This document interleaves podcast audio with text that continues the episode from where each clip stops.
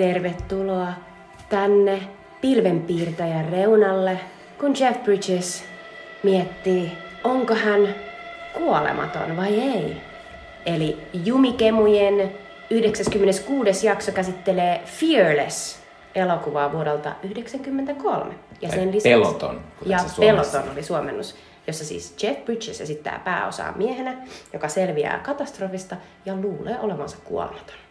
Sen lisäksi tänään ajankohtainen kysymys. Aiheenamme on seksuaali- ja sukupuolivähemmistöt populaarikulttuurissa. Sillä on Pride-kuukausi. Hyvää Pride-kuukautta. Hyvää Pride-kuukautta. Ja vielä kerran, minun nimeni on Jutta. Minä olen Mikko. Ja tämä on siis Jumi Kemut, Jutan ja Mikon populaarikulttuuri podcast. Ja äh, Mikko, kerropas. Hetkinen, mainitsen vielä tähän sen, että meillä on tulossa sadas jakso Rakkaat kuulijat, Jumikemujen sadas jakso on muutaman jakson päässä ja me haluamme äh, sadannen jakson kunniaksi katsoa teidän valitsemanne leffan. Eli äh, ehdottakaa meille, mikä elokuva meidän pitäisi Mikon kanssa katsoa ja mistä elokuvasta puhua tässä meidän podcastin sadannessa jaksossa. Ja laittakaa vaan leffa ja sitten joku lyhyt perustelu. Voitte laittaa sen meille sähköpostilla jumikemut at gmail.com tai sitten jotain muuta kautta. Mutta, tai Facebookin kautta, mutta voin tässä nyt, vaikka on sun tätä, niin minä voin sanoa, että, että sen, joka valitaan se elokuva, niin minä lupaan antaa hänelle kaksi Finkinon leffalippua. Eli kaksi tämmönen, leffalippua on palkinto nyt tässä. Kyllä, eli, eli sinä, haluatko mennä katsomaan elokuvaa isolta valkokankaalta Finkinon leffateatterissa? kerro meille, mikä, mistä elokuvasta meidän pitäisi puhua. Ja miksi. Ja miksi. Kyllä, mutta tota, laittakaa niitä. Tässä on vielä noin kaksi kuukautta aikaa meillä mm. kahden viikon välein, että varmaan tässä niin loppukesästä sitten tota sadatta jaksoa äänitellään, niin vielä on aikaa. Eli laittakaa meille ehdotuksenne jumikemut at gmail.com tai Facebookissa Jutane Mikon Popkemujen sivulla. Joo, äh, mutta siirrytäänkö sitten tuohon ajankohtaiseen kysymykseen?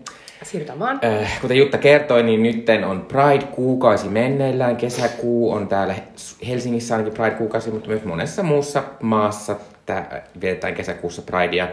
Äh, ja tota, tämä periaatteessa tämä meidän aihe, tämä aihe on siis, mä, että me puhutaan tosiaan, että miten sek- sukupuoli- ja seksuaalivähemmistöt näkyvät populaarikulttuurissa nykyisin. Lähinnä tv ja ehkä elokuvissa. Äh, mutta tähän vähän taustaksi tämä, että tämä meidän koska meidän podcasti on tuota, aika vanha, niin vuonna 2018, niin meidän 19 jaksossa me juteltiin viimeksi laajemmin homo- ja lesbo-elokuvista ja TV-sarjoista. Ja, ja minä kuuntelin sitä eilen salilla ja kannattaa käydä kuuntelemassa. Se oli kyllä yllättävän laaja kattaus, että mä olin yllättynyt, miten paljon äh, hyviä ja mielenkiintoisia vinkkejä äh, saatiin siihen. Ja, ja yllätyin siitä myös, että miten hirveän paljon minä vihasin Eh, sillä silmällä sarja. Minä vien sitä silloin tosi paljon näköisesti. En sitä edelleenkään katso kyllä, mutta en tiedä. Eh, mutta tolloin meitä tuskastutti jotkin asiat tämmöisissä eh, homo- ja lesbosarjoissa tai seksuaalivähemmistöstä kertovissa sarjoista. Pää, pää, pääosin meitä ärsytti se, että, että kaikki sarjat ja elokuvat kertoo joko ulostulemisesta tai AIDSista tai AIDSiin liittyvästä aktivismista – Ää, ja sitten yksi ongelma, mikä varsinkin mulla oli, että, että tuntuu, että homojen elämä ää, ja yleensä nimenomaan homomiesten elämä näyttäytyy erittäin niin yliseksuaalisena ja kaikki pyörii jotenkin seksin ja kuumien miesten ympärillä tosi monessa sarjassa. Mm. Ää, ja niin tota, ja usein siis oli myös niin, että elokuvissa ja TVssä ei ollut homo- tai lesbohahmoja, saati transhahmoja, ellei nimenomaisesti kertoneet näistä, näistä tuota, homohahmoista Eli he sarjat. edustivat aina nimenomaan sitä seksuaali- tai sukupuolivähemmistöä erityisesti siinä. Kyllä, että sitten se homous oli homous tai lesbous oli heille nimenomaan se niin merkittävä tekijä, minkä takia he ovat siinä, ei sen takia, että he olisivat vain ihmisiä. Mm-hmm. Mutta tota, miten tälleen, nyt siitä on nelisen vuotta, neljä ja puoli vuotta melkein tuosta, kun juteltiin silloin, ää, ja tota, niin miltä tämä susta näyttäytyy nyt, Jutta?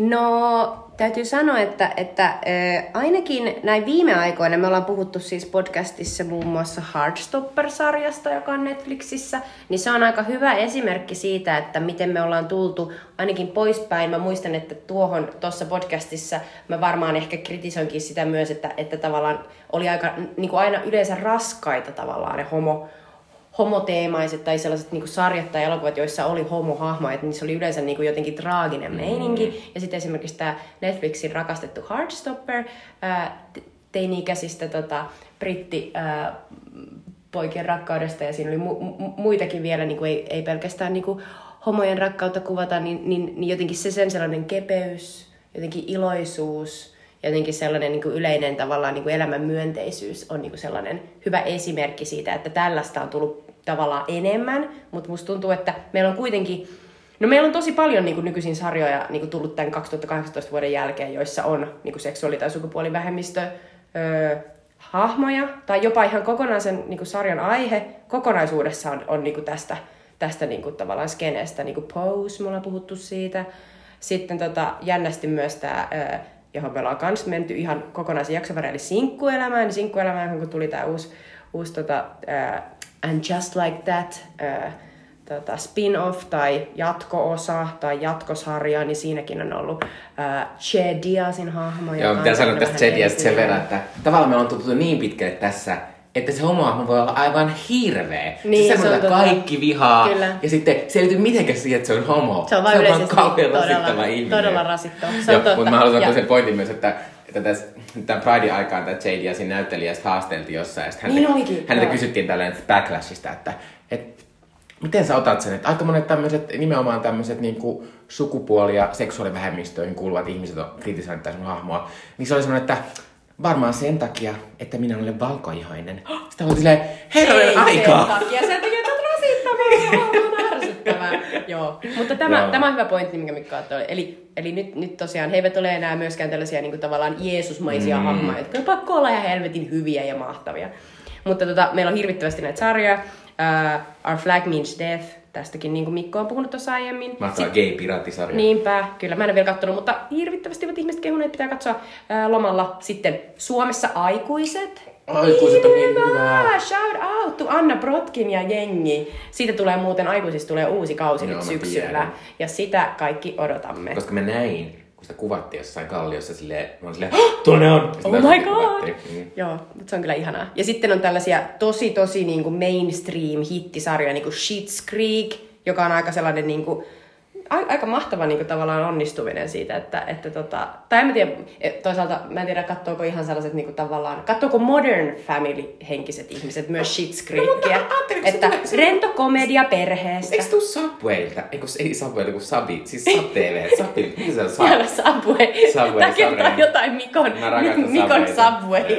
Niin ja tällä viikolla mä saan mun Subwayta vielä. Mutta niin tota... sen takia nyt Sub TV ja Subway. Joo, kai se tulee Subilta, mutta joo, se, se ehkä kertoo siitä, että, että miten niin kuin, tavallaan laajalti niin kuin katsottu mm. se on.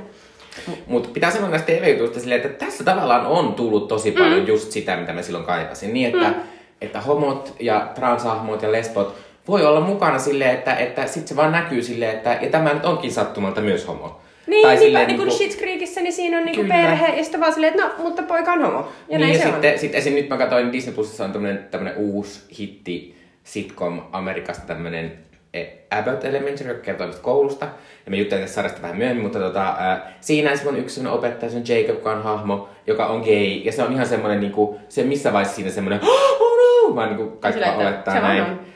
Ja sitten tota, mutta sitten on myös hauskasti, ja sitten esimerkiksi Euphoria. Ei, ei Euphoriassa ikinä ongelma ole ollut sen yhden hahmon transsukupuolisuus mm. tai, tai rune lesbos mm. tai niinku, että ei se ole ollut mikään ongelma ikinä. Niin tavallaan se on tosi hienoa. Se on totta. Äh, Mutta pitää sanoa tälleen, niinku, itse katson RuPaul's Drag Race aika paljon. Mm. Ja mä kyllä annan sille tosi paljon propseja siitä, että et siinä on näkynyt niinku monenlaista homomiestä, ne kaikki on avoimesti homoja. Siinä puhutaan välillä myös tosi paljon siitä, miten vaikea on olla homo, mutta myös siitä ilosta. Ja sitten myös, sitten myös siitä, että, että, tota, että siinä on myös semmoista tiettyä lämmihenkisyyttä, mikä on mm. niinku, ja ja mä, tiedän, mä jotenkin ajattelen, koska, koska ne on ihania tyyppejä siinä on. Ja sä kuulet, että niillä on mennyt vähän huonosti, mutta kun ne löytänyt itsensä, niin nyt niillä menee paljon paremmin. Ja, ja se on niinku aivan mielettömän hyvä sarja. yhteisöllisyyttä. Joo, et mä, mä kyllä sanon, että RuPaul Drag Race on ollut iso rooli, varsinkin tv siinä, että, että meidän niinku, jotenkin TV-maailmasta on tullut paljon monipuolisempi. Niin, se on niinku normalisoinut sitä. Niin. Mutta, mutta se on ihan totta, että niinku TV on niinku mennyt eteenpäin tosi paljon, mutta entä leffi? Mm. Se kun se on TVstä vielä hyvä mm. Me ollaan puhuttu monessa jaksossa siitä, miten striimauspalveluita on paljon. Mm. Ja mä itse annan, annan, tavallaan siitä on tullut se hyöty, että näitä gay, gay-sarjoja tai gay-hahmoja ja kaikkea, kun se tarjonta on niin paljon, niin sun ei tarvitse koko ajan miettiä sitä, että kattooko sekä 19-vuotias tyttö että hänen isoisä tätä samaa sarjaa, koska ei ole enää väliä, koska se 19, 19-vuotiaat tytölle tehdään se oma sarja. Niinpä, ja siinä on on- omat asiat, että se on on, se on tosi hienoa. Ää, ja Eli tässä tarjonnan monipuolistuminen ää, ja pluraliteetti todellakin on niinku, ää, nostanut niinku näiden hahmojen asemaa. Tai että Kyllä. ylipäänsä niinku, tämä teema on niinku, paljon normaalimpi ja sitä on paljon pienemmissäkin sarjoissa. Joo, mutta pitää sanoa tästä nyt edelleen se, että et, et aika paljon, vaikka tämmöinen intersektionaalisuus on lisääntynyt kyllä, niin aika paljon edelleen se on nimenomaan homomiehiä ja vielä useammin niin kuin valkoisia homomiehiä. Että enemmän ehkä saisi olla monipuolisuutta tässä mm. niin kuin Mä luulen, että tämä on just tällainen, että, että tavallaan askel kerrallaan. Mm, Että niinku, kuitenkin 2018 siitä tähän päivään, niin just todettiin, miten paljon asiat on Kyllä. kehittynyt tässä representaatiossa. TV-puolella. Mitäs mieltä elokuvista? No, no mä, to- toki siis tietysti elokuvissa on niinku indie-puolella ja tolleen niinku pien, ehkä pienemmän rahoitussa, mutta ei näissä suurissa niinku elokuvissa, tämmöisissä blockbuster-menossa, ei ole siirrytty musta yhtäkään askelta eteenpäin. Mm. Niin että toki siis Disneyllä on semmoisia noloja pieniä hetkiä. Nyt oli tänäänkin luin, että nyt tulee joku Buzz Lightyear animaatioelokuva. Joo, joo, joka on nyt sitten jossain niinku autoritaarisessa tai jossain niinku Joo, diktaattorivaltiossa siinä on, jo, siinä on joku kolmen sekunnin ho- homopusu. Joo. Ja tämmöisiä Disney on nyt viljellyt niin kuin viimeisen parin kolmen vuoden aikana niin kuin aika moniin leffoihin. Mutta sitten mä oon myös silleen, että ei tommonen riitä enää. Mm. Kaikki näkee sen läpi, että sä, niinku, sä teet tommosen kahden, niin sit, sit sä vaan voit raksia sen, että Niin no niin, nyt on huomioitu nämä.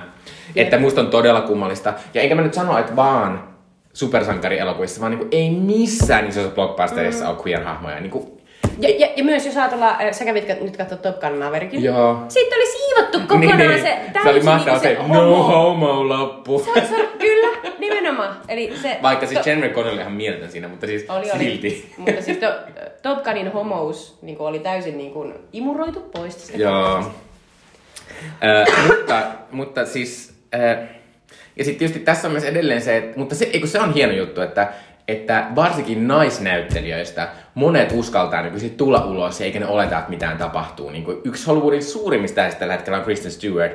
Ja, ja hän, tuli, hän on ihan avoimesti lesbo ja hän on menossa naimisiin. Ei se mitenkään tullut esiin esiin, kun hän teki tätä Spencer-elokuvan markkinointia. Mutta Case on myös se, että, että tavallaan niin kuin, siitä oli tullut, että siellä on tosi paljon niin kuin, tavallaan leveragea sitä kautta, että siitä on tullut niin kuin, silleen, aitojen niin kuin, sellaisten niin kuin, in, niin kuin outer-tekijöiden niin kuin, tavallaan suosikki. Että jännästi se näkee, että ehkä elokuvan maailmassa silloin edelleen niin kuin, aika paljon niin kuin, valta on sellaisilla niin kuin, tavallaan taideohjaajilla sitten tota kautta. Koska muuten jos ajattelee, että eihän niinku, tavallaan heihin laiteta rahaa, eikä heille niinku, mm. tavallaan anneta sillä tavalla niinku, tavallaan sitä, sitä niinku, valtaa. Ja tietysti Mut Kristen Stewartilla, silloin ne, silloin ne Twilight-rahat, se on se voi olla silleen, että Se on jos totta. joku loukkaantuu silleen, ei mua kiinnostaa. ei, niinpä. Ei, en mä tee näillä rahoilla, ei, näillä lefo, le, leffoilla mitään rahaa. Mä luulen, että se, se on nimenomaan myöskin se tavallaan turvanantaja hänelle, että hän mm. voi ottaa ihan iisisti. Mutta pitää nostaa mm. Ariana DeBose, joka voitti mm. parhaan naissivuosa Oscarin tänä vuonna. Hän on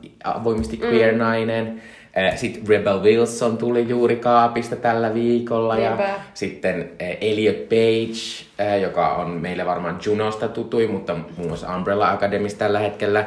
Että, ja Beanie Fieldstein, joka on tämmöinen komedianäyttelijä, niin, niin hän, ne on kuitenkin, että tavallaan hienoa, että edes naiset pystyy tulemaan ulos ilman, että ne pelkää, että ne niinku Mutta mut, onko tilanne siis edelleen se, että miehet ei, ei niinku tavallaan voi, koska heistä heti todetaan, että no niin, nyt meni kaikki mahdollisuus siihen, että, että tytöt voisivat ikinä innostua No, ja no. luulla, että hän on No mä ehkä ajattelen, että siinä edelleen on se semmoinen mie, jotenkin homouteen liittyvä stigma nimenomaan miehillä on se, että mm. et jostain syystä ajatellaan, että jos sinä tulet ulos kaapista homona, niin sinä tänään uskottavasti voi esittää heteromiestä. Siinä on joku sellainen juttu. Se on kyllä ihan älytöntä. Mm. Tavallaan niin just sellainen liittyen johonkin, ei, ei toi pidä paikkaansa. Niin, mutta sitten kuitenkin niin kymmenet ja kymmenet heteromiehet voivat aivan hyvin esittää mm. edelleen homomiehiä. Niin Kyllä. kuin, Ja, ja, ja siis aikanaan niin kuin joku Rock Hudson ja, ja tota, keitä näitä muita onkaan, jotka on olleet tavallaan kaapissa, niin siis niinku eihän, ei se ole millään tavalla niinku tavallaan Niin. Ja ei siis, en mä, eihän nyt ole ollut mitään, siis, siis niinku, ei ole oikeasti. Mä oon listannut, mä oon kirjoittanut tätä Luke Evans, joka on tämmönen britten näyttelijä, mm. joka on ollut Hobbit-elokuvissa. Hän on mm. ihan niinku avoimesti tullut kaapista. Ei ole tullut kaapista, hän, ei vaan, hän ei vaan ikinä sanonut, että hän kumpaakaan. Sitten hänellä mm. kysytty jossain, että, että silleen, joo, hän on puhunut miesystävästä jostain niinku 90-luvun lopusta. Mut kukaan ei ole vaan lehdessä, kukaan ei vaan huomannut sitä. Joo.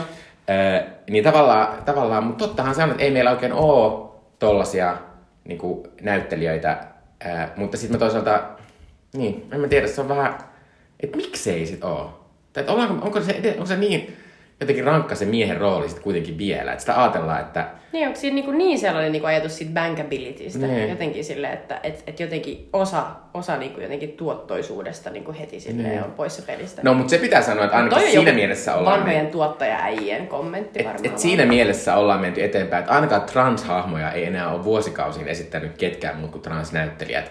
Että et jopa elokuvia on peruttu silleen, niin kuin, mm. että joku Scarlett Johansson on ollut silleen, mä voin tehdä sen. Silleen, ja sitten 100 miljoonaa Twitterissä on silleen, et voi, lopeta toi. Ja sitten se on peruttu Sitten silleen. silleen, yllättäen minulla olikin muuta tekemistä. Joo. Joo. Ö, mutta tota, pitää nyt sanoa tästä, että it's not all bad, mm-hmm. että, että joitakin tämmöisiä ihan kiinnostavia, varsinkin tämmöisiä lesbo, lesbo-elokuvia on musta viime vuosina tullut. No totta, että, hyviä lesboelokuvia on ollut vaikka kuinka monta. Joo. Esim. The Favorite. Ei kukaan puhu Favoriteista periaatteessa lesbo-elokuvana, vaikka kyllähän se on Se on ihan täys. Niinpä. Joo. Mutta, mutta aivan upea. Olivia Colman voitti siitä parhaan naispääosa Oscar, joka on silleen, hei, se on aika iso niin kuin, tunnustus Ei, se elokuvalle. on, oi, se on mahtava elokuva. Se on mahtava. Sitten on suomalainen Tuve, Tuve. Jansson elokuva, joka tuli viime vuonna. Se oli, vuonna, mutta se oli... äh, joo, se oli jotenkin, tai se on ihana, miten, miten rennosti siinä on tosiaan se Tuuven ja sitten se Vivico Banverin suhde. Ainoa, mikä mua jotenkin jäi häiritse, oli se, että miten tavallaan pieni ja rajattu se sitten loppujen lopuksi oli. Niin se elokuva. Niin, mä toivoin Niin. siitä vielä enemmän, mutta se oli ihana, miten se Tuve esitettiin siinä ja miten sen niinku elämä, sen niinku tavallaan t- tunne-elämä tuli niinku jotenkin sen kautta. Se oli tosi kaunis. Niin. Mutta kuitenkin Ja hytti numero kutosessa se päähahmo oli ainakin biseksuaali, mm. mutta ei sitä niinku ole nostettu missään. Tavallaan mä tykkään siitä, että tehdään mm. elokuvia, ja sitten se ei ole tavallaan enää mikään välttämättä mainitsemisen arvoinen Niinpä, aihe. toi Tuuvekin oli silleen, että kun se on kuitenkin niin kuin epokki, tai siis tällainen mm. historiallinen elokuva, niin sit siinä se oli sellainen asia, mikä tietysti niin kuin, tavallaan luonnollisesti on ollut aiemmin niin kuin issue, mutta tässä tota, hytti numero kutosessa, joka sijoittuu 90-luvulle, niin se taas oli vähän enemmän mm. silleen. No to, toki siinäkin niin kuin se päähenkilö, niin sehän oli sellainen outsider. Varmasti myös sen takia, jos hän oli niin kuin, tavallaan lesbo tai mm. niin tota, osin myös sen takia. Mutta ne on hyviä Joo. esimerkkejä. Ja haluan nostaa vielä yhden tämmöisen maht- mahtavan mini-genrensä, joka tässä on herännyt viime vuosina, eli on tämä lesbo-epokki-genre, josta minä olen ehkä puhunut joskus aikaisemmin. Mm-hmm. Eli on tämmöisiä, tämmöisiä 1800-luvun alkuun, 1700-luvun loppuun sijoittuneita äh, elokuvia, jossa kaksi naista jotain jo, jo, sattumusten kautta joutuvat fanseissä puvuissa jonnekin hengaamaan keskenään ja sitten ovat lesboja. Äh, ja tota, äh, tämä on musta hauska asia. Mä aina välillä vitsailen silleen, että et lesbo on semmoinen vanha ja ilmiö. Et ei sitä enää nykyaikana ole. Niin. kun sitten Mut tehdään meipä semmosia- tulet 800-luvulle. niin, Tosi huhhuh. moni oli. Tosi moni oli lesbo. Joo. Ja, tähän, tähän liittyen kannattaa katsoa Saturday Saturday Night Lifeista YouTubesta. Siellä on semmoinen mieletön sketch, joka on Lesbian Period Drama. Se on tosi hauska. Mutta äh, voidaan lopetella kohta mutta pitää sanoa, että elokuvien pitäisi kyllä ja elokuvastudion pitäisi silleen step it up. Mm. Mä niinku ymmärrän sitä, että se ongelma on siis se isoissa leffoissa. Että kun esimerkiksi Kiinakin on silleen, että no no, ei mitään tulee homostelua. varmaan se yksi iso tekijä tässä, Niin. että Kiina on tullut niin isona tähän markkinoille, ja tavallaan niitä pitää mielistellä. Mm. Ja sitten siinä on just se, että no tehdään nyt sitten tälleen niin kuin erittäin heterosmartisti Niin, mutta nykyisin Kiina ei enää päästä niitä länsimaisia elokuvia mm. sinne. Ja tässä välissä on tullut korona. Mä ymmärrän, että se on niinku sekoittanut kaikkea ja tavallaan niinku laittanut niinku pelin uusiksi. Ja meillä on ollut paljon vähemmän tavallaan mennyt tuotantoon myös niinku sellaisia isompia elokuvia. Tai niitä on ylipäänsä tullut niinku myöskään ulos. Mm. Ja siellä on varmaan joku helmetin iso putki, missä on silleen niinku kauheassa röykkiössä leffoja, mitä vaan odotetaan. Että no, milloin näitä voi ruveta laittaa ulos, niin mä en edes, niinku, me ei vielä vähän aikaa varmaan edes niinku, olla, olla nähty kaikkea, mitä on ollut niinku, jotenkin tuotannossa tässä. Et ehkä sieltä on tulossa jotain kivaa. Niin, ehkä. Ää, mutta tota, toivotaan näin ja toivotaan, että meillä mm. joskus viiden vuoden päästä on joku ensimmäinen homo-supersankari. Ja Tai, toivot- Mutta mä ymmärrän, mä en ymmärrä, että miten vitussa ei voida tehdä näitä su- homo-supersankari tai Star Wars-hahmoja, kun Disney Plus tuottaa kerran viikossa sitä niiden sarjaa, jossa on niinku, koko ajan tulee uusia tyyppejä. Ja, ja miten voi olla, että mikään niistä ei ole yhtään queer? Se on niinku ihan käsittämätöntä. Se on tosi outoa. Nyt on tullut tosi paljon kiinnostavia suomalaisia elokuvia. Katoin just noita Suomen elokuvasäätiön päätöksiä. Aki Kaurismäki tekee uuden elokuvan, jota kuvataan tänä kesänä Kalliossa, eli pyörikää siellä, niin varmaan törmäätte sinne. Tota, näin. Mutta sitten sieltä tulee myös Jalmari Helanderilta tulee uusia leffoja ja, ja näin, niin mä oon vaan silleen, että katsotaan mitä sieltä tulee. Mm. Olisiko siellä missään sellaista yllättäjää? Toisaalta mä en ehkä välitä äh, homoelokuista, jotka on tehty, jotka on tehnyt heteromiehet, että ne mm. voisi ehkä jättää No, myös väliin. Mutta Mm. Suomessa se ei ole ehkä mahdollista, että mm. meillä ei ole niin paljon homoelokuvan tekijöitäkään. Mm. Äh, mutta äh, kannattaa katsoa tuota, näitä homo-tv-sarjoja, TV-sarjoja, joissa on, ja kannattaa kiinnittää huomiota, miten, miten hyvin nykyisin jo kuvataan äh, homoutta TV-ssä, ja miten se on sellaista jopa vähän normaalia.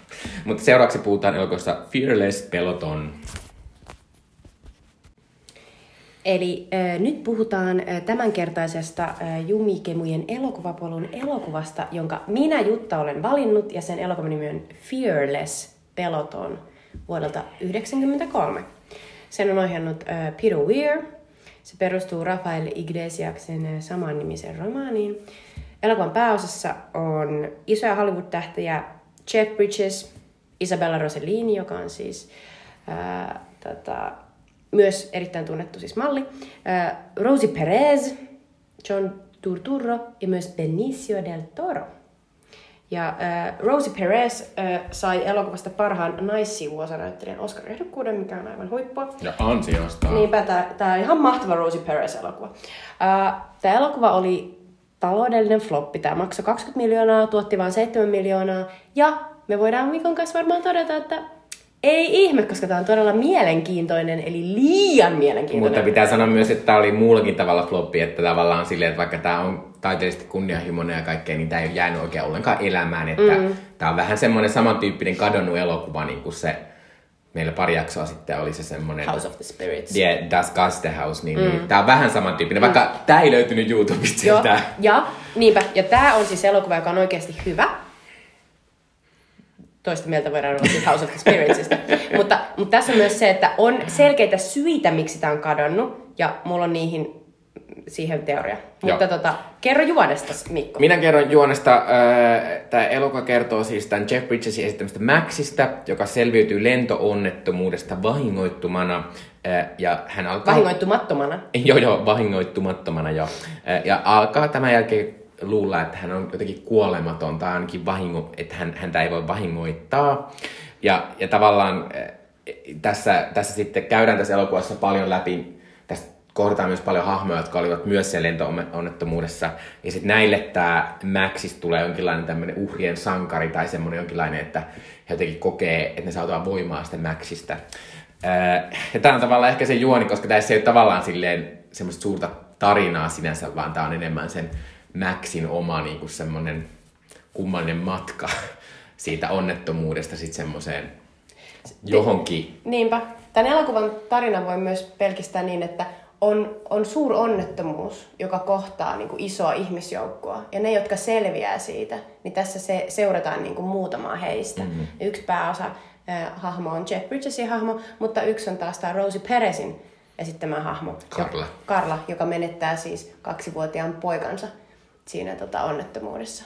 Ja tavallaan se, millä tavalla he selviytyvät siitä ja miten he selviytyvät siitä ää, niin kuin tavallaan yhdessä, että he löytävät yhteyden ja sitä kautta he selviytyvät tästä niin kuin järkyttävästä tapahtumasta, niin se on tämän elokuvan niin kuin yhdellä tavalla sen juoni. Ja tavallaan myös tämä on siitä, siitä tarina, niin kuin, että miten hirvittävää on joutua tuommoiseen kauheeseen onnettomuuteen. Niin tavallaan miten hirvittävää on joutua paitsi tällaiseen onnettomuuteen, niin myös kohdata sellainen asia, jonka myötä kaikki elämässä niin kuin näyttää uudelta. Niin kuin tavallaan, että kaikilta lähtee pohja. Se ajatus siitä, että milloin tahansa, millä tahansa hetkellä niin kuin kaikki voisi sormea napsauttamalla muuttua. Ja sitten niin kuin tavallaan, että sun on todella vaikea mennä takaisin niin kuin siihen normaaliin ja löytää tiesi takaisin tavallaan siihen normaaliin elämään. Siitä se myös kertoo. Mutta tota, jut, tämä on valittu sen takia osittain, että Truman Show oli johtanut Peter Weir, joka on mm-hmm. tämän elokuvan. Mutta mitkä muut syyt sulle Jutta oli, että sä valitsit tämän? eli mulla on nyt kolme syytä. Ensimmäinen on niistä se, että, että, tota, että musta tää on, tää on niinku jotenkin aivan poikkeuksellisen fasinoiva. Siis melkein niinku, mä oon ollut melkein noiduttu niin kuin nähtyäni tämän aikanaan. Öö, se johtuu varmasti, että tässä on aivan mieletön lentokoneonnettomuuskohtaus, joka siis jäi mun mieleen pitkäksi aikaa. Mä lensin yhdessä vaiheessa aika paljon pitkiäkin lentoja jotenkin niin kuin... By the way, fun fact, Mä oon viikon päästä tähän aikaan lentokoneessa. Mä mietin tätä, kun mä katsoin tätä, mitä tää tekee Mikon, Mikon Kreetan lennolle. Joo. Se on yksi asia, että musta on niin kuitenkin, tää on ihan kauhean kiehtova, kiehtova niin kuin elokuvakokemus ollut ja mä halusin niin kuin jakaa tämän Mikon kanssa.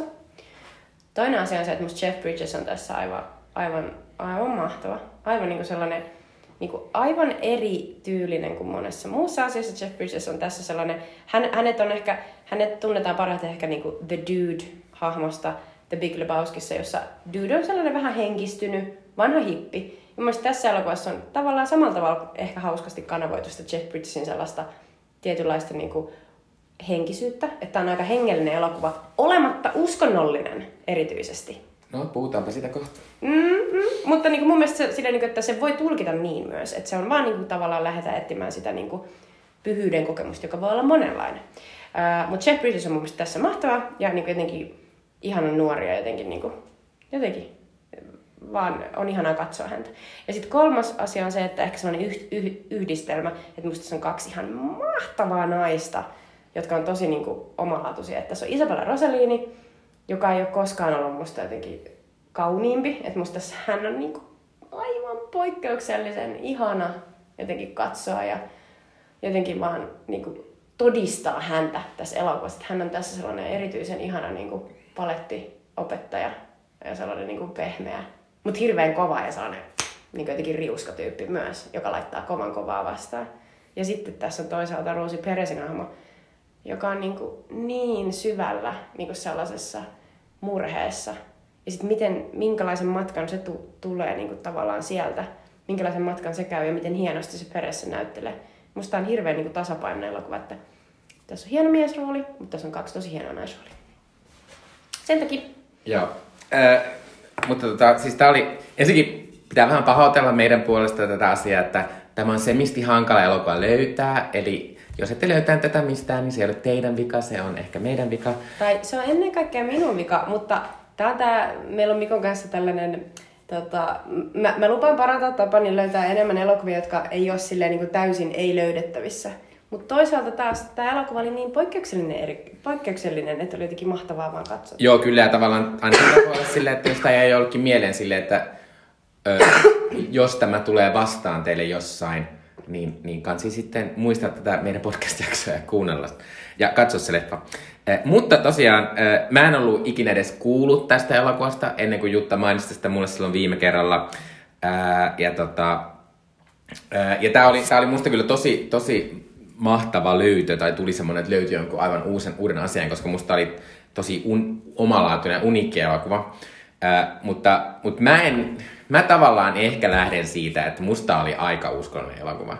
Mä luin tämän melkein, tässä oli koko ajan tosi uskollinen tunnelma. Siinä oli tosi vahvasti semmoinen Jeff Bridges on Jeesus-tyyppinen asia. Tässä oli kiellettyä hedelmää. Tässä oli niitä eri, erityyppisiä naisrooleja. Sitten siinä oli lopussa, sem, lopussa semmoinen jopa semmoinen outo, outo kohtaus, missä se, missä se Jeff Bridges kävelee semmoiseen valoon, joka kuvaa sitä alkua, että se niinku tavallaan syntyy uudestaan vähän niinku. Ja sitten tavallaan tämä kertoo myös siitä, koska tämä kertoo tietysti siitä, että kun sä koet tuommoisen hirveän asian, niin sitten sit koko sun arki muuttuu ja sä muutut ihmisenä ja niinku sä et enää ota, osaa suhtautua melkein mihinkään.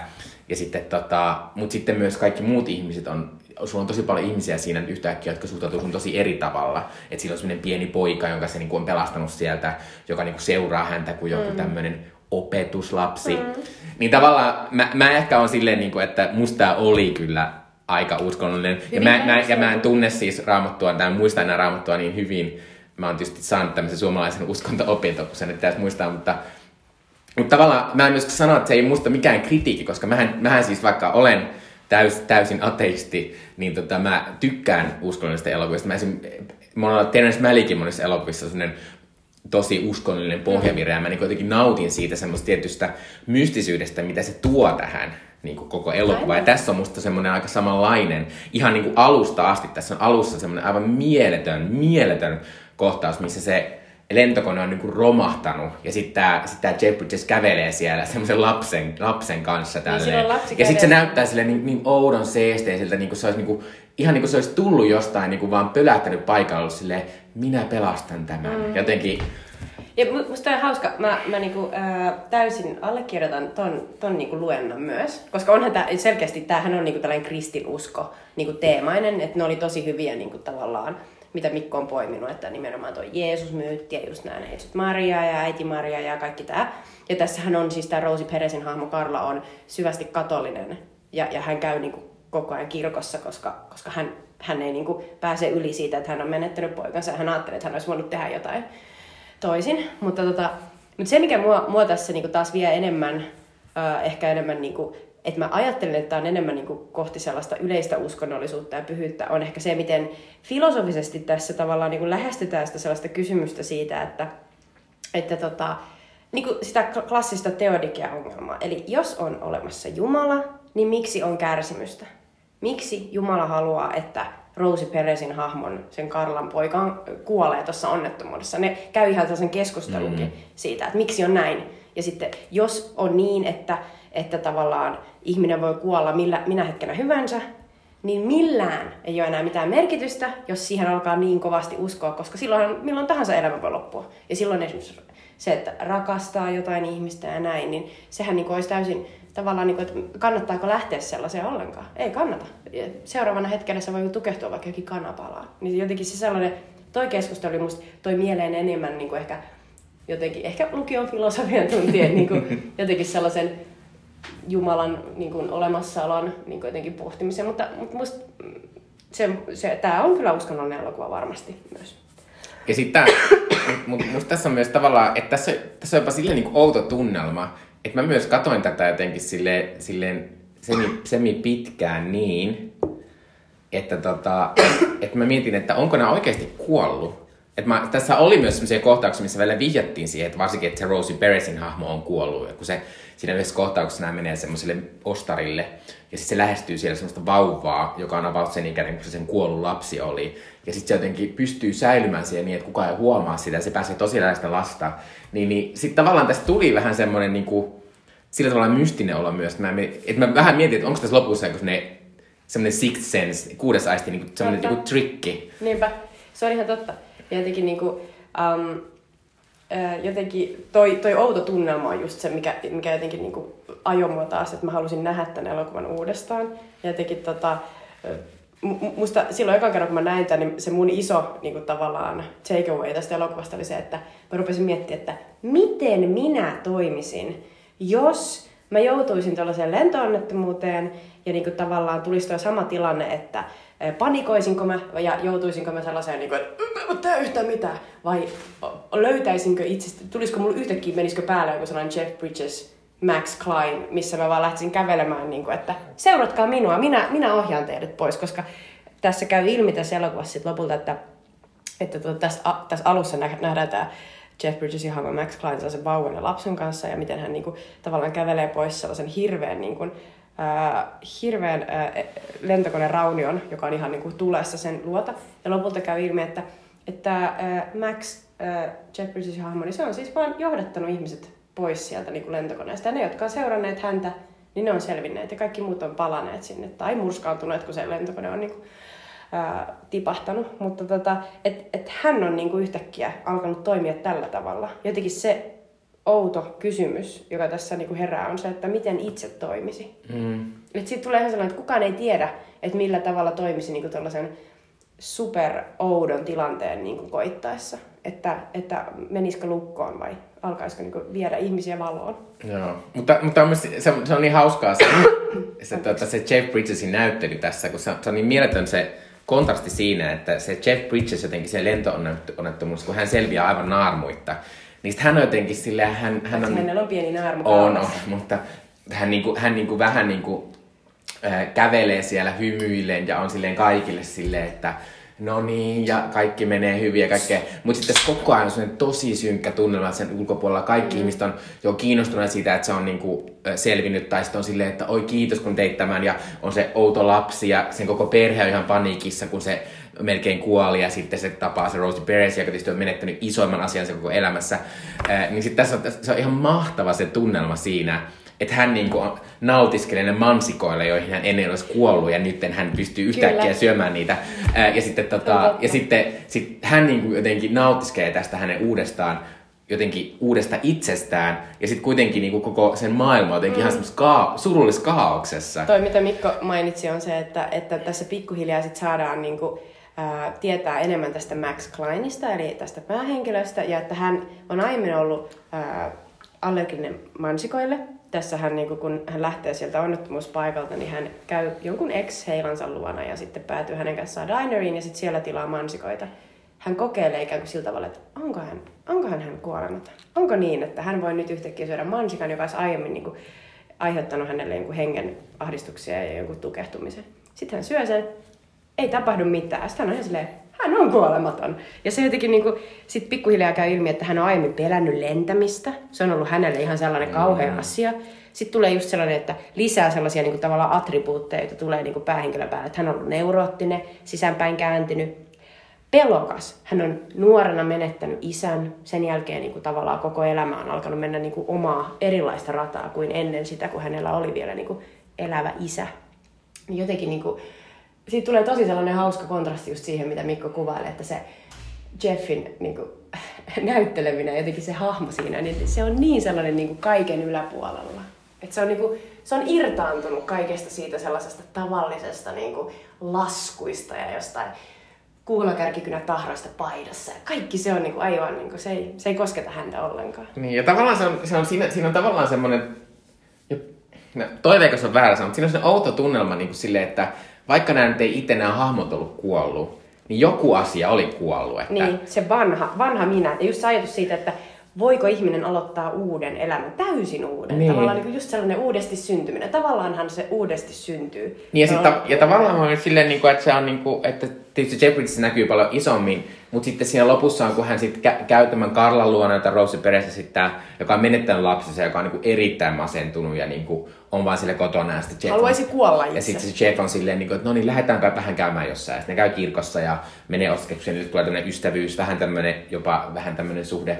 Mutta tavallaan, että si- siinä on semmoinen, niin kuin, että että sitten se Jeffkin niin kuin, sitten niin kuin, vähän niin kuin opettaa sille Karlalle, että että, että sustakin voi tulla tämmöinen uusi, että sun ei tarvii niinku jäädä siihen, mm. siihen semmoiseen Kyllä. juttuun. Kyllä, ja tässä on niin jotenkin, oh, se on niin käsittämätön, kun tämä koko elokuva kertoo jotenkin alun perin, tulee olla, että se kertoo siitä, että miten tämä Jeffin hahmo Max Klein on, niin se on selvinnyt onnettomuudesta, ja sitten se pelastaa muita ihmisiä, ja sitten se pelastaa jopa sen Karlan, niin mutta sitten ihan lopussa tulee käänne, se Jeff täytyy itse pelastaa. Mm. Että se on itse niin jotenkin kääntymässä sisäänpäin. Että se on itse niin muuttumassa jonkinnäköiseksi, niin kuin, ei enää ihmiseksi, vaan jonkinnäköiseksi, niin kuin, että se on niin kuin erkanemassa kaikesta. Niin ja sitten tässä on siis sellaista niin kuin myös, että se Jeff niin kuin, sitten kun hänelle alkaa, niin kuin, että yhtäkkiä näkyykin, että ai mitä, että mä sain tämmöistä autoon tämmöisiä naarmuja, että se tulee sellainen paniikki, että mm. että mä, ehkä, ehkä mä oon koko ajan luullut, että mä en olekaan kuollut, mutta mä kuolen. Ja sitten niin testailee sitä vähän se itse mm. ja sitten tavallaan, että et, et tietysti onhan, tämä on varmaan myös, vaikka tämä on uskonnollinen, niin kyllä tämä kertoo myös tämmöistä mielenhäiriöstä, niin kuin post, posttraumaattisesta niin kuin mielenhäiriöstä kyllä. selvästi, koska niin kuin... Ja, ja mun tuli just mieleen se, että, että sen takia tämä on niin kuin kauhean hauska elokuva katsoa niin kuin sen Truman Shown jälkeen, kun siinä puhuttiin sitten, miten se Trumanin elämä siellä niin kuin reality-tv, niin kuin tota, miljöössä, niin se voisikin olla ihan vaan niin kuin, tavallaan niin kuin ihmisen äh, niin kuin, tavallaan mielen järkkymistä, ajattelemista siitä, että jokainen esittää jotain outoa roolia hänen elämässään, että kuka ei ole aito, että niin kuin häntä vakoillaan ja häntä tarkkaillaan. Ja tässä taas tulee sellainen, että, että jotenkin niin kuin se ajatus, että, että jos sä selviät jostain noin käsittämättömän niin kuin jotenkin kauheasta tilanteesta, missä lähes kaikki muut kuolee, niin sitten tulee just ajatus, että että, tota, et, et jotenkin, että se ihmismielikin niin kuin jotenkin menee raiteiltaan. Ja sehän on mennyt raiteiltaan. Mm. Että tavallaan, että eihän se ole niin kuin, tavallaan normaali. Että se ei, se ei pysty toimimaan normaalisti. Että sen pitää niin kuin, mutta toisaalta siinä on myös se vapaus. Että siinä on sellainen ihana sellainen kohtaus, missä se heti alussa, kun se selviää sieltä lentoon, mutta sitten se vuokraa auton, sitten se ajaa, sitten sieltä tulee Gypsy Kingsin sellainen ihana sellainen niin kuin, biisi, sellainen ai, ai, ai, ja sitten se laittaa sen ihan täysille, työntää niin kuin, pään ulos ikkunasta ja ajelee vaan jotenkin. Se on niin kuin Labrador Know That. Niin, se oli niin ihanaa. sitten Mut- siinä on muitakin tällaisia kohtauksia. Mutta tota, ää, pitää sanoa, että tässä kuitenkin käsitellään myös oikeasti tätä mielenterveyttä sen takia, että tässä on se John Torturan hahmo, joka on tämmöinen terapeutti, suruterapeutti tai Joo. jonkinlainen, joka tulee niinku auttamaan näitä Traumaterapeutti, jonka tehtävä on niinku tavallaan hoitaa kaikkia niitä, jotka on selvinneet siitä lentoonnettomuudesta. Joo, ja siis ja pitää sanoa sitä, että, että musta se on jotenkin tosi haus, tai hauskaa väärä sanoa, on, se, sillä on tosi mielenkiintoinen se hahmo ja se, miten se näyttelee, ja se on tosi semmoinen niinku erilainen suhteessa, miten me nykyisin nähdään John Torturo ehkä. Kyllä, John Turturro on just sellainen, että aa, aivan niin se on näissä, tota, näissä mikä nämä nämä Michael Bayn ne sellaiset isot robottia, mm. se on niissä silleen, whatever, hain vaan tämän rahasäkin. Ja se, se on joku semmoinen random vanha poliisi Niin, tai silleen, random vanha joku virkamies. italiano, tai- mutta nyt on vaan silleen, että ei, että se on tosi makea tässä. Joo, mutta niin- pitää sanoa, että tässä on siis aivan semmoinen mielettömän upea semmoinen ryhmäterapiakohtaus, missä nämä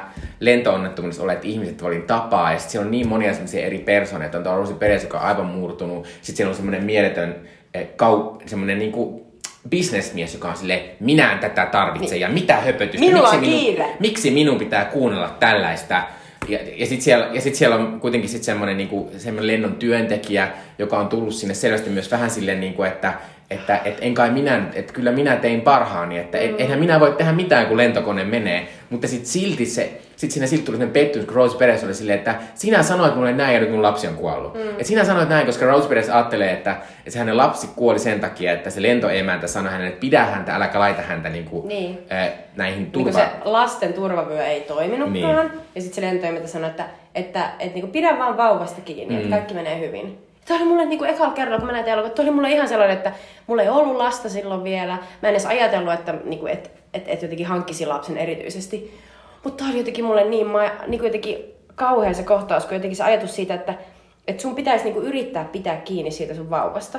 Ja sitten tämän elokuvan niin kuin pointti on tavallaan se, että, että ihminen ei voi niin kuin tavallaan estää jotain tiettyä asiaa tapahtumasta. Että tavallaan, niin että se ei pysty pitää kiinni siitä vauvasta, kun tulee sellainen valtavasta voimasta niin kuin osutaan niin kuin johonkin hemmetin asfalttiin, niin se vauva lentää sun sylistä. Mm. Se vaan tapahtuu. Ja sitten se, tässä on sellainen iso kohtaus, missä Jeff Bridges niin kuin joutuu näyttämään sille Rosie Perezille. Se lait- laittaa sen, se on, se on ihan lempijuttu kyllä tässä, mutta se antaa sille niin kuin se ison työkalupakin. Niin kuin, että kuvittele, että tämä on se vauva, pidä siitä kiinni, nyt ajetaan päin seinään. Tällä Volvolla päin seinään. se on kyllä paras. Se on just se ajatus siitä, että niin kuin se iso filosofia sen takana, miten mä sen ymmärrän, on se, että me ei voida kontrolloida kaikkea. Ja se on just se pointti. Mm. Että niin tavallaan, että toi on yksi asia, mutta on tuhat muutakin asiaa, mitä koko ajan tapahtuu, ja me kuvitellaan, että me ollaan, me ollaan niin kuin asioiden päällä, ja me hoidetaan niitä. Mut, mutta me ei oikeasti hoideta, ja, ja tuo, on niin kuin, tuo on vaan yksi ilmentyvä siitä. Että me ei voida joillekin asioille mitään. Mm. Ja se on just se. Ja silloin, jos me kuvitellaan, että me voidaan, niin se asia tapahtuu, niin me syytetään itseämme siitä, että meidän olisi pitänyt tehdä toisin. Mutta me ei voida mm, useimmille asioille yhtään mitään. Niin ja sitten se, se on kuitenkin myös semmoinen, niin että varsinkin kuolemalle me ei voida jälkikäteen mitään. Et se on aivan sama niin kuin, surra sitä, koska se on tapahtunut jo. Mm. Ja, ja kuolema on kuitenkin sit silleen niin semmoinen asia, joka tulee koskettamaan meitä aivan kaikkiassa vaiheessa meidän elämää. Niin me ei päästä sitä mitenkään pakoon. Mm. Öö, mutta tota, Mutta se on, se on ihan huikea, huikea tota, kohtaus, ja se jätti tosi niinku, voimakkaan jäljen. Sellaisen jopa, että mä jotenkin joskus, kun mä näin tämän silloin ekan kerran, mä ajattelin, että tolleen mun pitäisi niinku jotenkin sit yrittää reagoida, jos joku mun ystävä tarvitsisi apua. Niinku silleen, että näyttää niinku, konkreettisesti niinku ajaa itsekin päin seinää, jotta se ymmärtää. please Joe. No, mutta just sellainen, niinku, että tavallaan laittaa itsensä peliin, niin silloinhan niinku toinen kanssa tulee mukana. Okay. Mutta ainakin jos mä kuulen joltain, niin kuin, että et arvaa mitä Jutan kanssa tehtiin torstaina, sitten mä oon silleen, mä tiedän miksi. Niin silleen, mm, Ö, mutta tämä on tavallaan se semmoinen myös se kuoleman, koska tässä se kuolema niin iso, iso teema, niin se on tavallaan se ajatus myös, että vaikka se ei olisi näin dramaattinen, mm. niin kuolema silti, mitä mä oon ymmärtänyt, kun olen lukenut näitä artikkeleita ja tämmöistä, niin kuolema tekee aina jotenkin ulkopuolisesti. Sä oot yhtäkkiä niin ulkona sun elämästä ja kaikesta, koska sä oot niin menettänyt jonkun asian. Ja tässä toki se kuolema on myös silleen, että sä itse melkein kuolit, mutta myös moni näistä hahmoista niin menetti myös jonkun. Mm. Että, että se on, se on silleen, Ja, ja musta on myös sellainen olennainen asia tässä, että tässä on vielä...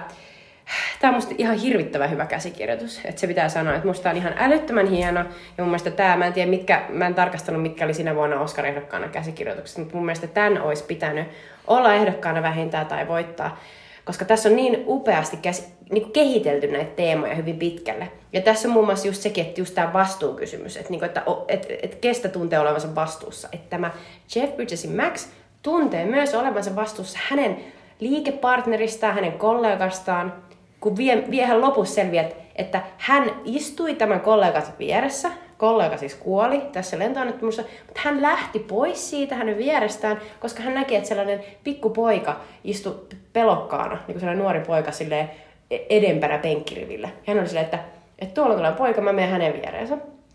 Ja sitten hän jätti niin kuin, myös yhtä paniikissa olevan niin kuin kollegansa siihen. Se kollega, siis siitä puhutaan siitä decapitated, mm-hmm. että se niin kuin ihan kauhealla tavalla kuoli. Ja tavallaan hän, niin kuin, että hänellä on myös syyllisyys siitä, että sitä ei niin kuin käsitellä ollenkaan, mutta se tulee ihan lopussa.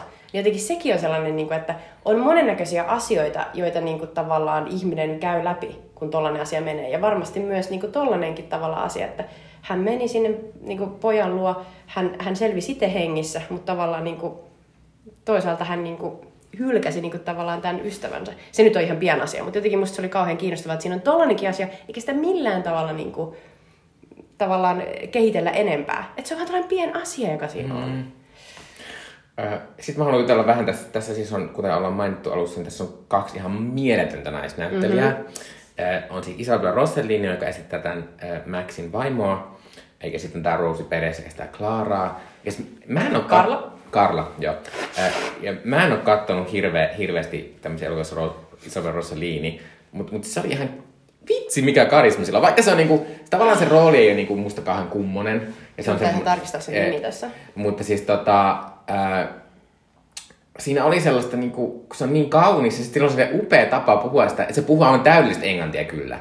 Mutta siis siinä on sellainen outo, outo niinku, hänellä on niinku täysin omalaatuinen tapa puhua sitä englantia, mm-hmm. ja siis hänen äänensäkin on upea. Sitten tässä on miettimään, kun tämä Karla on sitten selvästi joku tämmöinen Eh, toki siis Max on myös arkkitehti, että hän on silleen taiteellinen, mutta mm. mut, mut, niin kuin Karla, niin ei Karla kuin tämä Isabella. Niin hänen eh, vaimonsa eh, Isabella Rossellinin hahmon nimi on Laura. Joo, Laura. Niin hän on tämmöinen taiteilija, että semmoisen mm. kohtauksessa, missä hän niinku tanssii, ja sitten hän, niinku, hän niinku, ne hengaa samassa tilassa, missä esimerkiksi se, että se, että se Max suunnittelee jotain taloa siellä, ja hän suunnittelee se pienoismalleja jostain mm. tanssiesityksestä, ja, ja siis se oli aivan mielettömän tömän jotenkin Mä, mä jotenkin tajusin ihana. tätä elokuvaa katsoessa taas, että, että miten käsittämättömän niin kuin, äh, kaunis Isabella Rossellini on jollain tosi niin kuin sellaisella ihanalla tavalla myös siinä, että hänestä koko ajan näkee, että hän on Ingrid Bergmanin ää, niin kuin tytär. Hän on niin kuin, jotenkin niin makealla tavalla niin kuin yhdistelmä sitä italialaisohjaaja Roberto Rossellini ja sitten niin kuin, tätä Ingrid Bergmania, että hän on jotenkin niin kuin, ihan sellainen tumma Ingrid Bergman. Ja sitten hän on,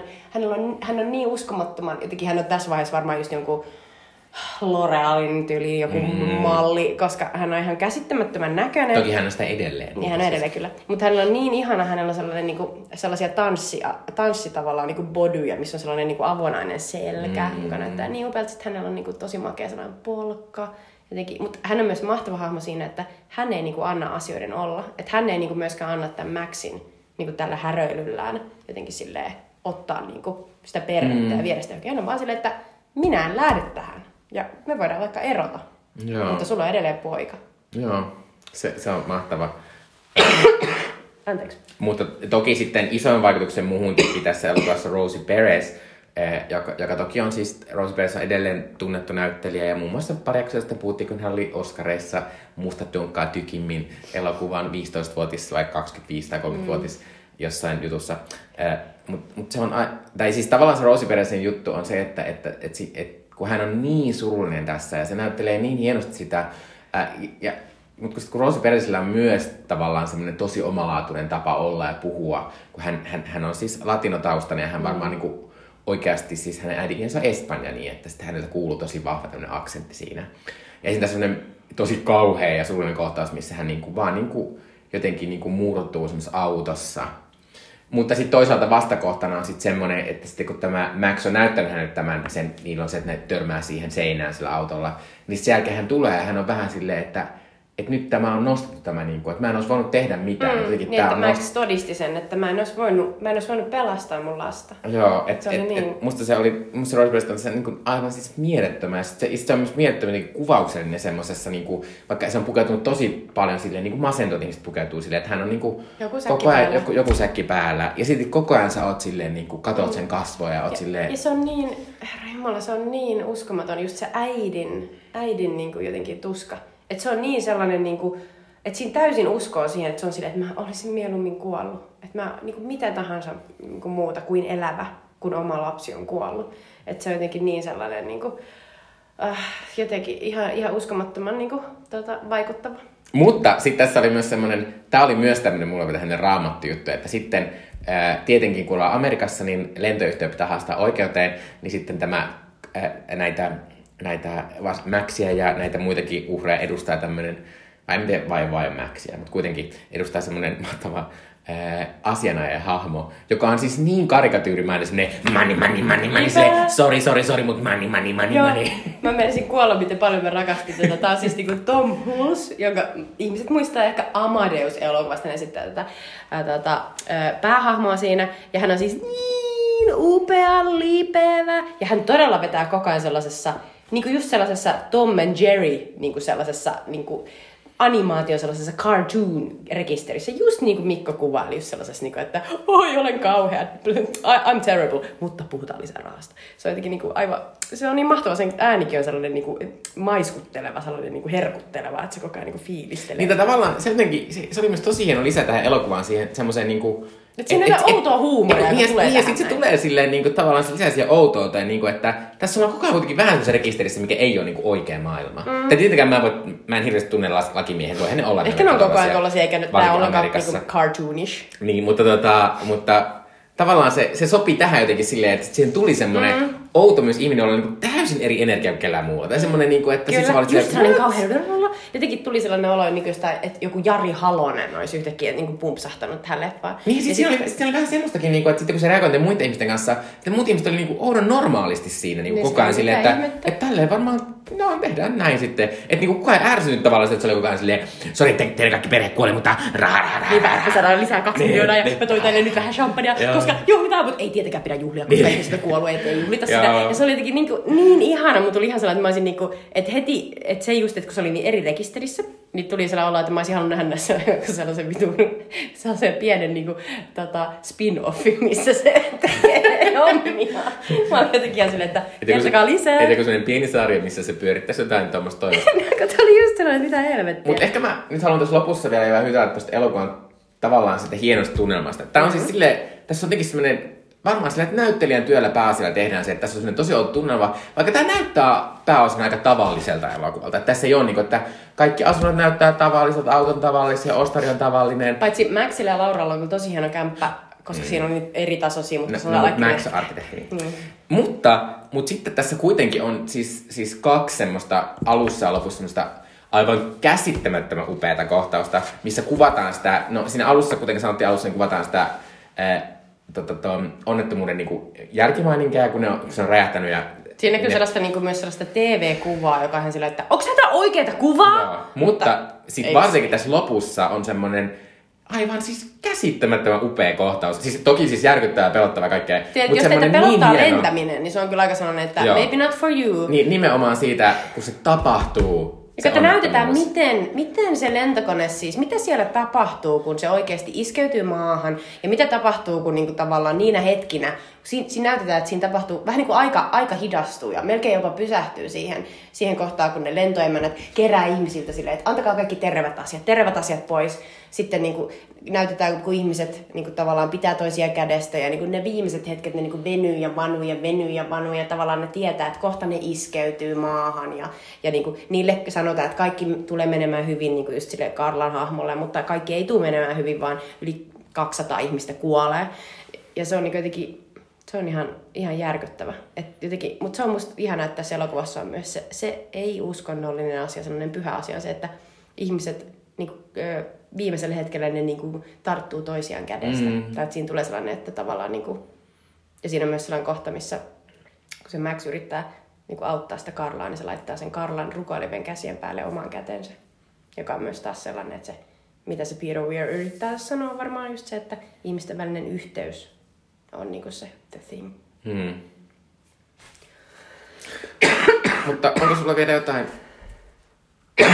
mitä Anteeksi haluat nostaa tästä elokuvasta vai lopetellaanko? Voidaan lopetella. Musta oli niinku vaan yksinkertaisesti hieno elokuva, jossa käsitellään niinku yhden miehen tällaista niinku isoa elämäntragediaa, joka on siis se, että tämä Max on menettänyt oman isänsä nuorena. Ja sitten tavallaan sitä kautta niinku jotenkin käydään läpi sitä, että mi- millä tavalla niin kuin hän sitten, hän sitten niin pystyy tai ei pysty niin pitämään niin yhteyttä omaan poikaansa. Ja sitten kaiken taustalla on tämä iso onnettomuus, joka vaikuttaa kaikkien elämään. Et musta on niin kuin, ihmiselle, joka haluaisi tietää, että miten tehdään hyvä elokuvakäsikirjoitus, niin mun mielestä tämä on sellainen elokuva, joka kannattaa katsoa. Mun mielestä tämä on klassinen, tässä on hirvittävän hyviä, ihan vaan niin dialogipätkiä. Että tässä ei ole mitään sellaista sössötystä sieltä mm. ja täältä, vaan niin kuin, että tämä on tosi tarkasti kirjoitettu. Mä oon ihan varma, että niin kuin tässä ei ole lähes yhtään adlippausta. Että, niin kuin, että tosi paljon niin kuin tällaisia klassisia laineja. I want you to save me tyyppisiä. Niin tämä on tosi, tämä on tosi kaunis ja klassinen niin kuin elokuvakäsikirjoitus. Senkin takia tämä on tosi kiinnostava. Mutta myös sen takia, että tässä on jotenkin vaan tosi hieno, hieno tunnelma. Joo.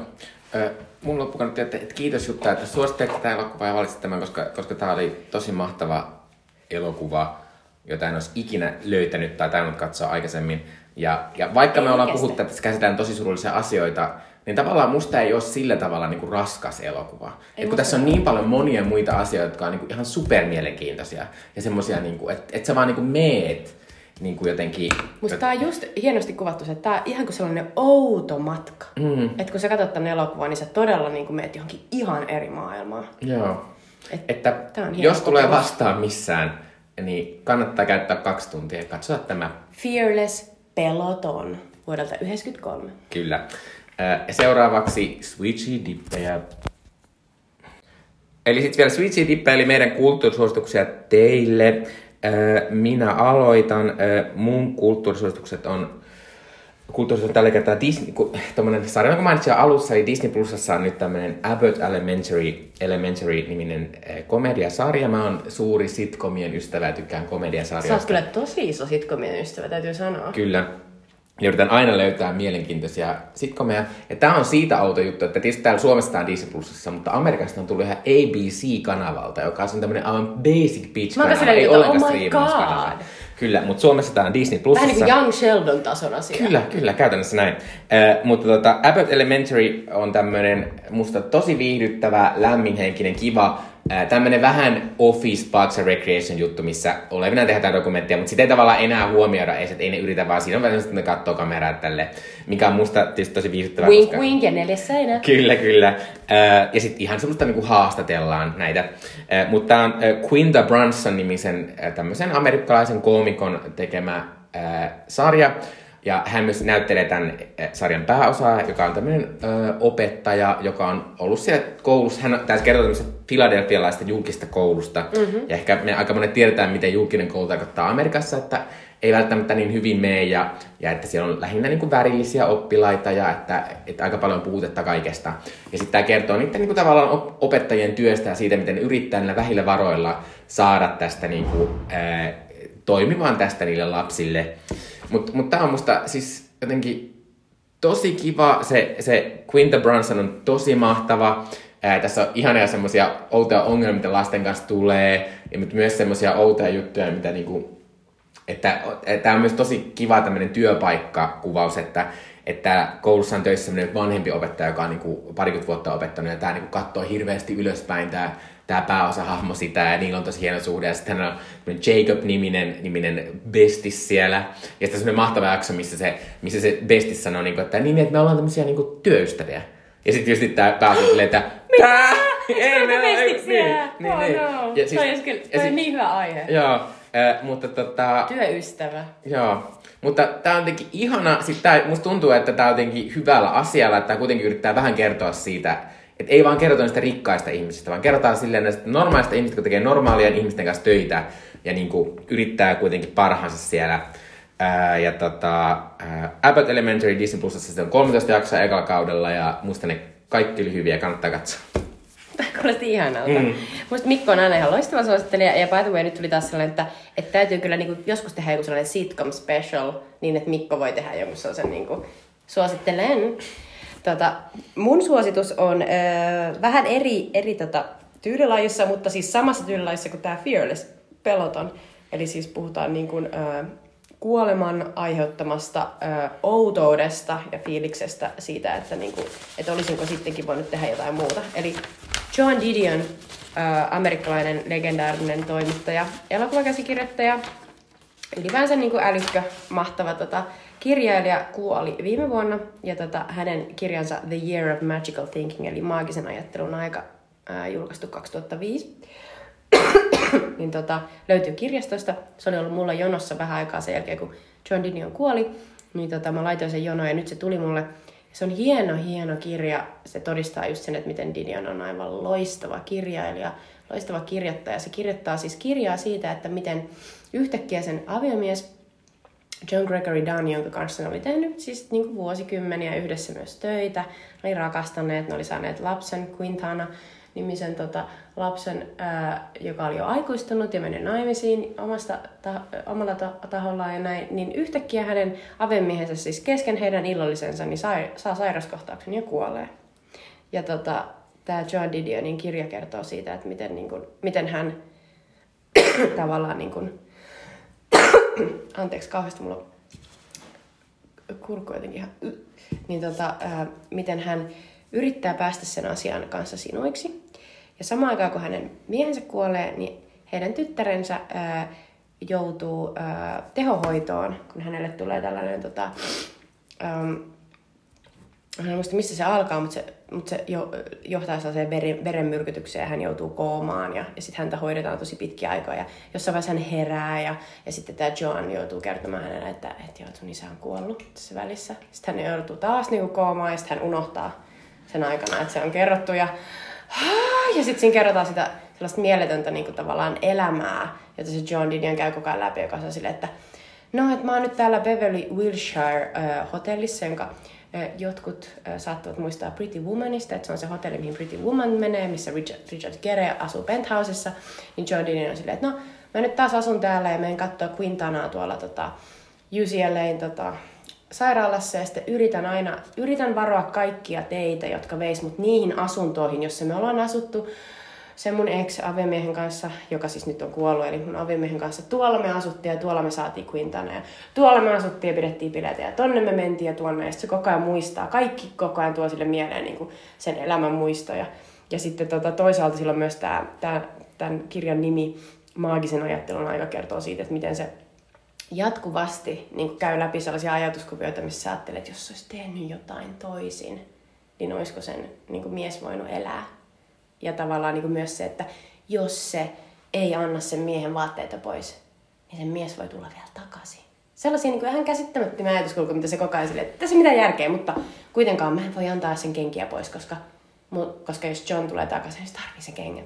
Ja se niin kuin kuvaa tosi hienosti sitä, että, että miten suru ja sureminen on sellainen niin kuin aikaa vievä ja niin kuin energiaa vievä asia, jota pitää aidosti tehdä aktiivisesti. Että et niin kauan kun sä et niin kuin sure, niin se asia on silleen niin kuin koko ajan sun kanssa, mutta sä, se ei niin kuin jätä sua rauhaan.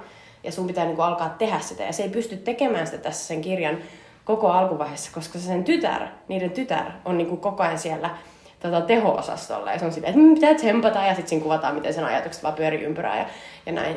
Että se ei niinku pääse siihen niinku suremiseen. Ja sitten tämä on jotenkin hieno kirja siitä, että jos ikinä ja meille kaikille se tulee vastaan, niin kuin Mikko tuossa aiemmin sanoi, ja se, että me menetetään joku tosi tärkeä ihminen, niin tämä kirja on mun mielestä sellainen, joka kaikkien kannattaa lukea, koska tässä käydään läpi niin kuin sitä, tietysti useimmille meillä ei tule niin käsittämätön tilannetta, että me samaan aikaan menetetään me ei, me ei niin kuin rakastettu ja sitten meidän lapsi on niin kuin silleen, ai, niin kuin, melkein hänkin on niin kuin, niin kuin, tota kuoleman porteilla. Mutta niin se, ne ajatukset, jotka alkaa pyöriä päässä, niin ne on varmaan aika universaaleja. Sellaisia, niin kuin, että ihan samalla tavalla itsekin ajattelisin, että mä en todellakaan heitä niin kuin, rakkaani kamoja mihinkään. Ihan vaan niin erinäisistä oudoista syistä. Mm. Yksi niistä voi olla se ajatus, että ehkä se joskus tulee takaisin.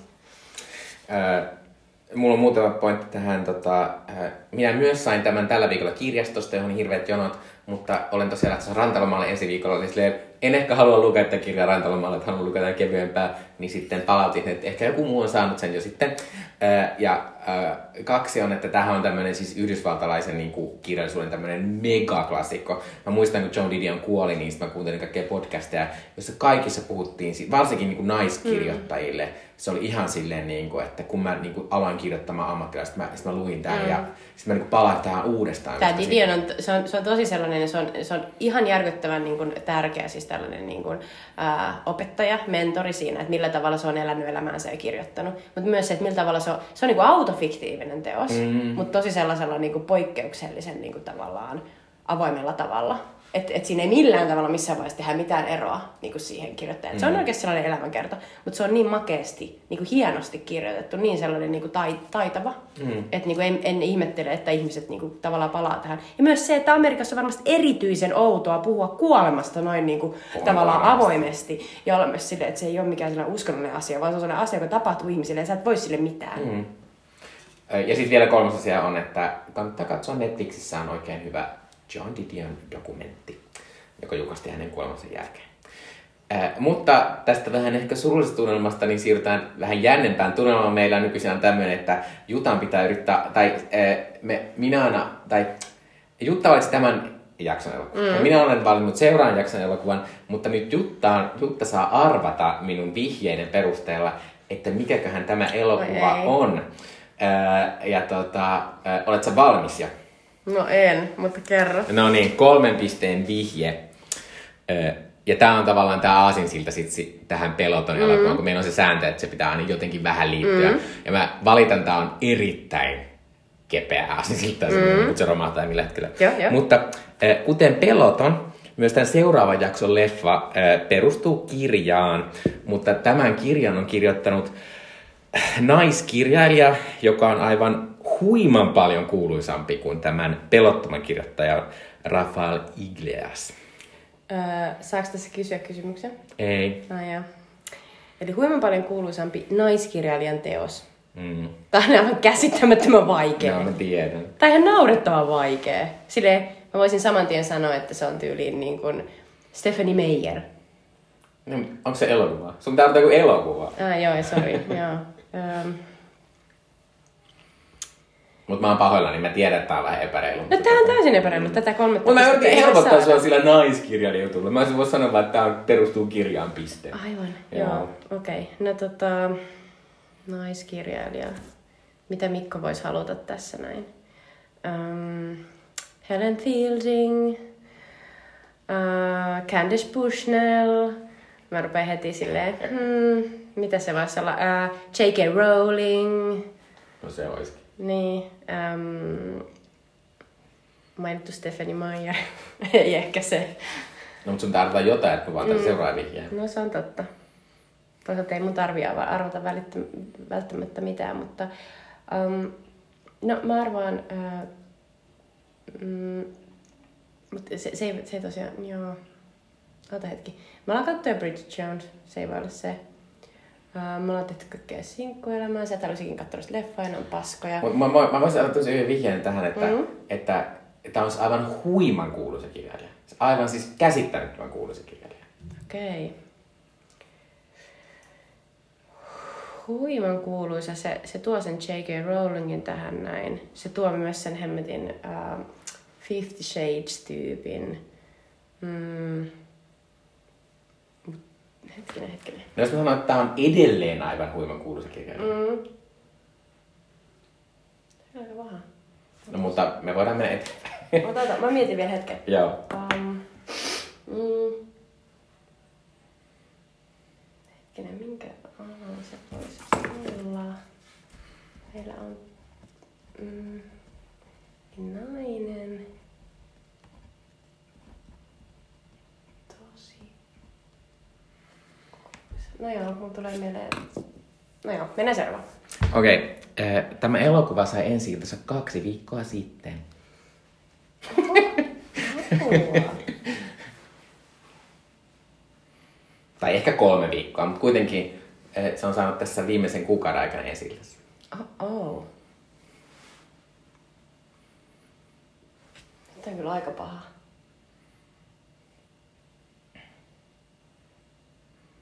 Mutta mut myös varoitan, että se on sellainen elokuva, josta et ikinä kuullut. Luultavasti. Mm. Eikö mä kans mietin, että hetkinen. Ähm, mä vaan että viimeisen kuukauden aikana ensiltä saaneita elokuvia, niin no mä oon nähnyt vaan Maverickin. Mut sen lisäksi... Michelle Yeoh-leffa oli jo, mutta se oli paljon aikaisemmin. Ja superkuuluisa nainen. Ja sitten mä sanon tästä ensi illasta vähän silleen, niin kuin, että se on tullut, se on niin julkaistu se leffa. Että se ei ole tullut Niin, leffassa aivan. välttämättä. Aivan.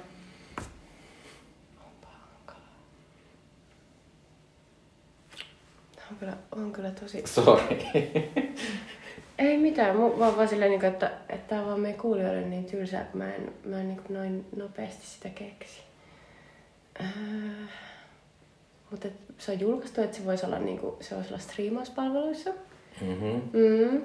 Sitten se voisi olla niinku, se voisi olla HBO Maxilla. Joo.